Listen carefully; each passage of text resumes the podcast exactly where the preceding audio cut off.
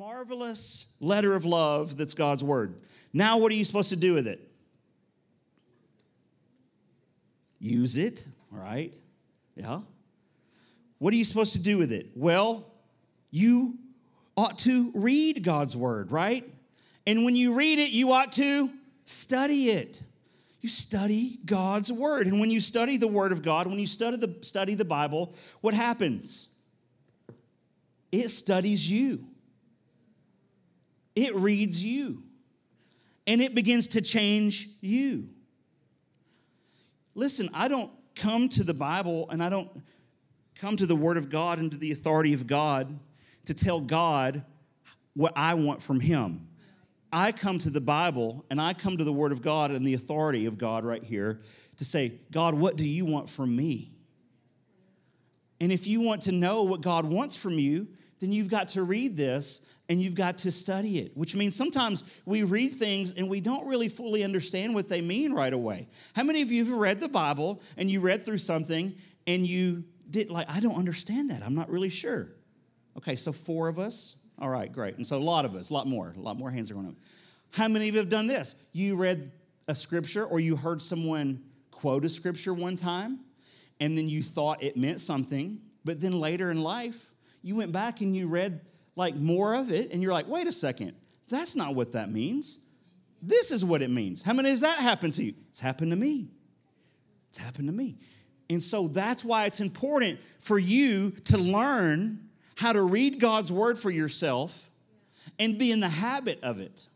That it's a normal, like regular, daily rhythm and pattern in your life to read it and study it. Now, what does it mean to study it? It means to know what it says in context so that you don't accidentally take the word of God out of context and think something that it says that it doesn't really say that so that you don't begin to develop a false belief around something that God said because you read one sentence and not the whole chapter or the whole paragraph or the whole book and not knowing, well, who was this book written to? And what's the historical context? And I know that's a lot for those of you might be a third grade, but guess what? You can go on this journey with mom and dad as you're making your home an altar I want to give you an every home and altar challenge. Take the next seven days and read and study one chapter a day for the next seven days. This is a this is a practical application of how you can go home. You're like, what does it mean? What does it look like to make my home an altar? It means that you are in the habit of elevating the Word of God as a, as a place of an authority in your life, and you're actually taking steps to do that. So it means for the next seven days, I'm going to just commit. Now, some of you do this regularly already. Great job. You get a gold star, pat on the back. But for those of you that have not made this a regular habit and pattern in your life, just make the, make the commitment for the next seven days. I'm going to commit to read one chapter a day and learn what it means to study it. So get in the book of Proverbs. Get in the Gospel of John. Get in First Corinthians. Get in the book of Jude. If you get in the book of Jude, you're going to read it every day for like seven days because it's just one chapter. The whole book is just one chapter. But I'm telling you, if you get in the book of Jude and you read it seven times, once a day for seven days, it will begin to change your life. Men, grab your wives, grab your children.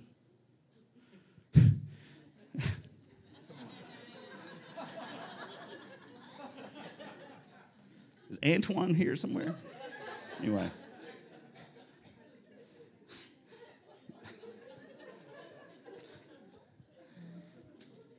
Get your wives, get your children, get around the Word of God.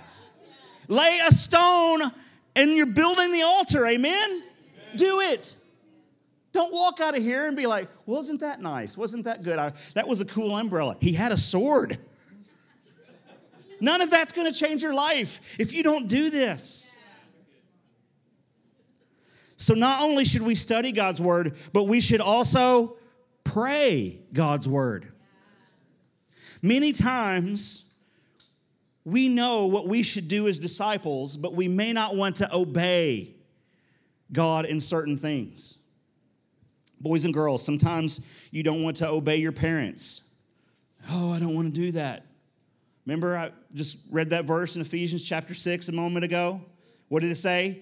Children, obey your parents in the Lord, for this is right. Oh, I, know, I know it says that, but I don't want to do it. So, what do you do? Do you do something stupid and you get out into the rain without the being under the authority of God's word and you get pelted by problems and drenched in dysfunction? No. What you do is you pray God's word. God, give me the want to. Give me the desire. You would have thought I would bookmark this. Ephesians 6. I don't want to, but God, give me the desire. Desire. I want to obey you. So, what does it look like to pray the word of God? Uh, you just take a scripture, a section of scripture, and then you pray it. So, children, obey your parents and the Lord, for this is right. Honor your father and mother. This is the first commandment with promise that it may go well with you, that you may live long in the land. Fathers, do not. Okay, so that's to fathers. So we'll just stop right there. Those first three verses. Heavenly Father, I just ask you right now to help me be obedient to my mom and my dad. Father, Holy Spirit, I ask you to help me. Give me the power and the ability to honor my mom and dad. And help me walk in your blessing, eh, the blessing that you have of obedience, as, as you've placed my mom and dad in my life as the authority over me. Because they you you're you're leading them and they're leading me. And so help me walk in that blessing that I'll live a long life and things will go well with me. In Jesus' name, amen. You see how you can do that? It's not rocket surgery.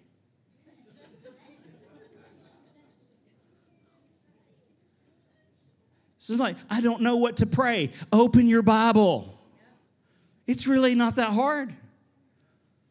But when are we going to just get desperate enough to make our homes an altar? So you study God's word, you pray God's word, and you live God's word. Everybody say, live God's word. Live God's word. The Bible was not written for our information it was written for our transformation. And information without application is an abomination. I don't have any more alliteration. That was it. It's not good enough to just know what God's word says. You've got to live it.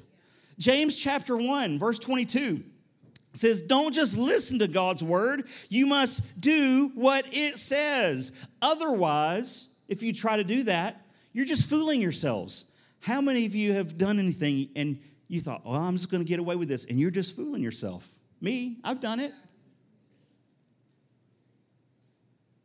There's a lot of people out there who are just fooling themselves right now, willfully, willfully living in deception choosing deception because they might know what God's word says, but they're not going to do what God's word says.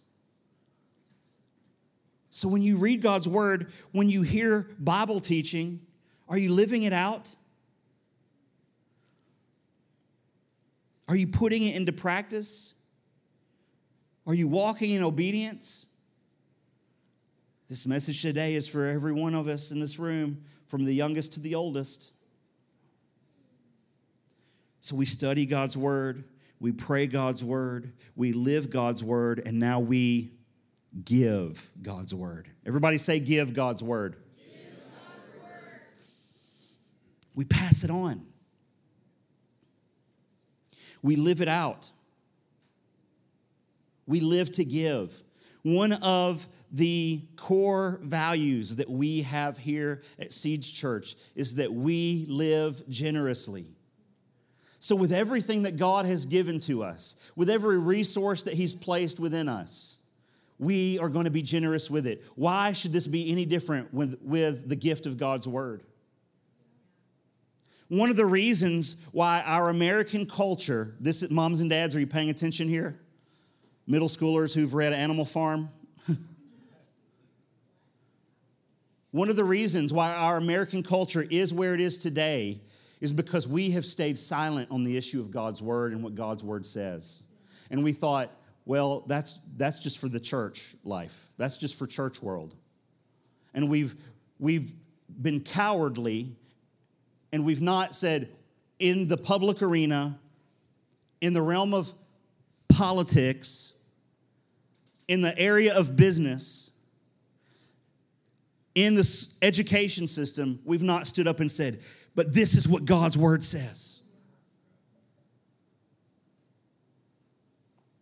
This is what God's word says. We got to live it and give it. Let's not be silent. Let's not be quiet. We're to pass it on.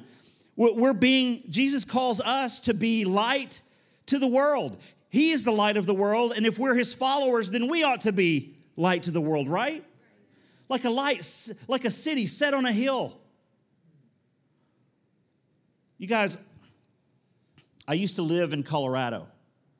And before I moved to Colorado on the Front Range, just at the very base of the Rocky Mountains, lived in, in the Loveland area of Colorado, just north of Denver, about an hour. Before I lived there, I drove there a lot, like once a year when we lived in Missouri. And you're, you're, you're traveling on I 70 across um, where the devil lives in Kansas. In the middle of summer, that is where the devil lives. He lives in Kansas. It's terrible. It's like Lord God, t- take me up higher to new levels of I 80. I'll travel through Nebraska, God. So I'm driving through Kansas, and then you cross into Colorado. And you know, not all of Colorado has mountains. About half of it does. But the first half is just flat prairie land and some slightly rolling hills. But then, if you're traveling at nighttime, you can start seeing way off in the distance this city that's elevated above where you are and the lights from a long way away, and that is the city of Denver. And you can see that from miles and miles and miles and miles away because it's like a city set up on a hill. Compared to where you are, it's like up on a hill. And Jesus has said that about us that we are supposed to be that kind of light to the world, that people could look at us from a distance and know there's something different about us. And that's where I need to go. That's where I want to be. He said that we're the salt of the earth, that we preserve the earth. We give God's word away because we want people to experience its power and its presence and its protection like we have. So, why should we take God's word and study it? Why should we take his word and pray it? Why should we take his word and live it? Why should we take his word and give it? Because Hebrews 4:12 says, "For the word of God is alive and powerful." It's sharper than the sharpest two edged sword. And I'm, I'm telling you, I can't even imagine living this life in this world that we live in to and, and, and try to discern what Romans chapter 12 says is the good, the perfect, and acceptable will of God. I can't imagine trying to live in this world and trying to determine and discern what God's good, perfect, and acceptable will is without His Word. Stop trying to do that. You don't have to. You have this. And you have this. And you have this. Why? Should we study it and pray it and live it and give it? Because it's powerful and it's alive and it's active. Listen, God is the author of authority, and He wants to write a chapter about your life and mine. And He wants uh, us to, to play a huge role in bringing His kingdom to earth as it is in heaven. It's what Jesus, how Jesus told us to pray, right? And we start this journey by getting under the things that God has put under over us, right? So that we can get under the things that He's put, so we can get over the things He's put under us.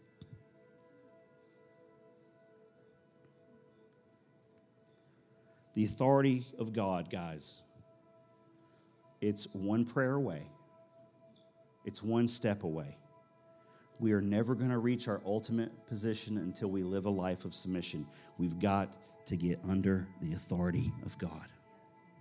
Would you guys stand with me as we get ready to pray? Prayer team, if you would go ahead and come forward as we're getting ready to dismiss. I know there's people in this room, friends of mine, church family of mine, that you need prayer in your life. Maybe it's for healing for your body,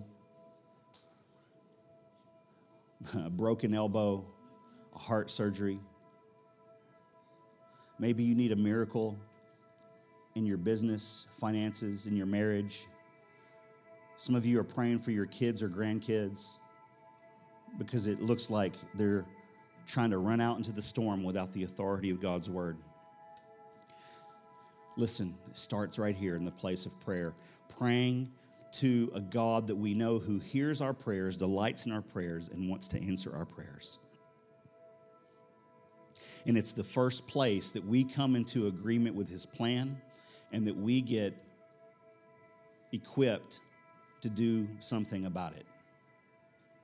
For some of us, sometimes in some situations, all we're to do is pray. But when you go to the place of prayer, you begin hearing what the Holy Spirit moves on your heart, and you begin to discern what the Holy Spirit's moving on your heart. And you go, ah, I think I'm supposed to do, do something more now than just pray. I think I'm supposed to do this over here, or I think I'm supposed to go to this person and have this conversation, or I think I need to go encourage this person, or I think I need to go over here and I need to lay hands on this person and pray for them and believe that the gift of healing from the Lord God will move through my body and touch them and heal them. But it starts right here in the place of prayer. Let's bow our heads and close our eyes. Center ourselves on Jesus right now.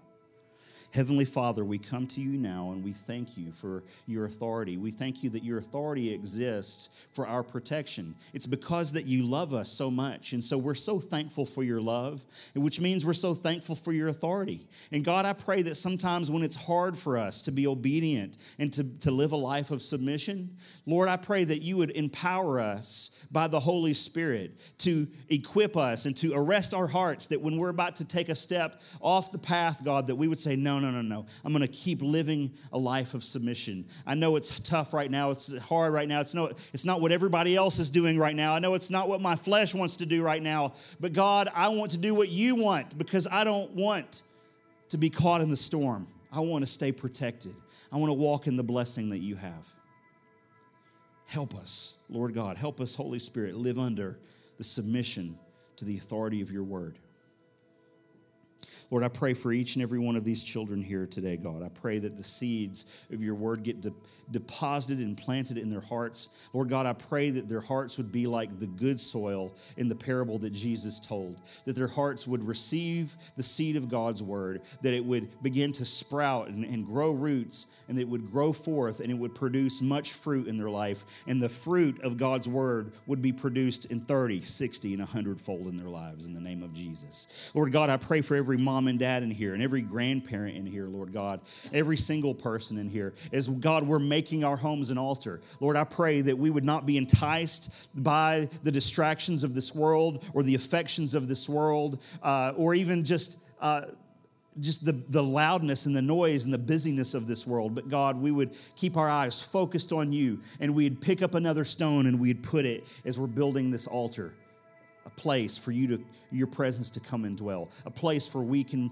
make these sacrifices lord god not not just out of just re- religious duty but because we love you lord.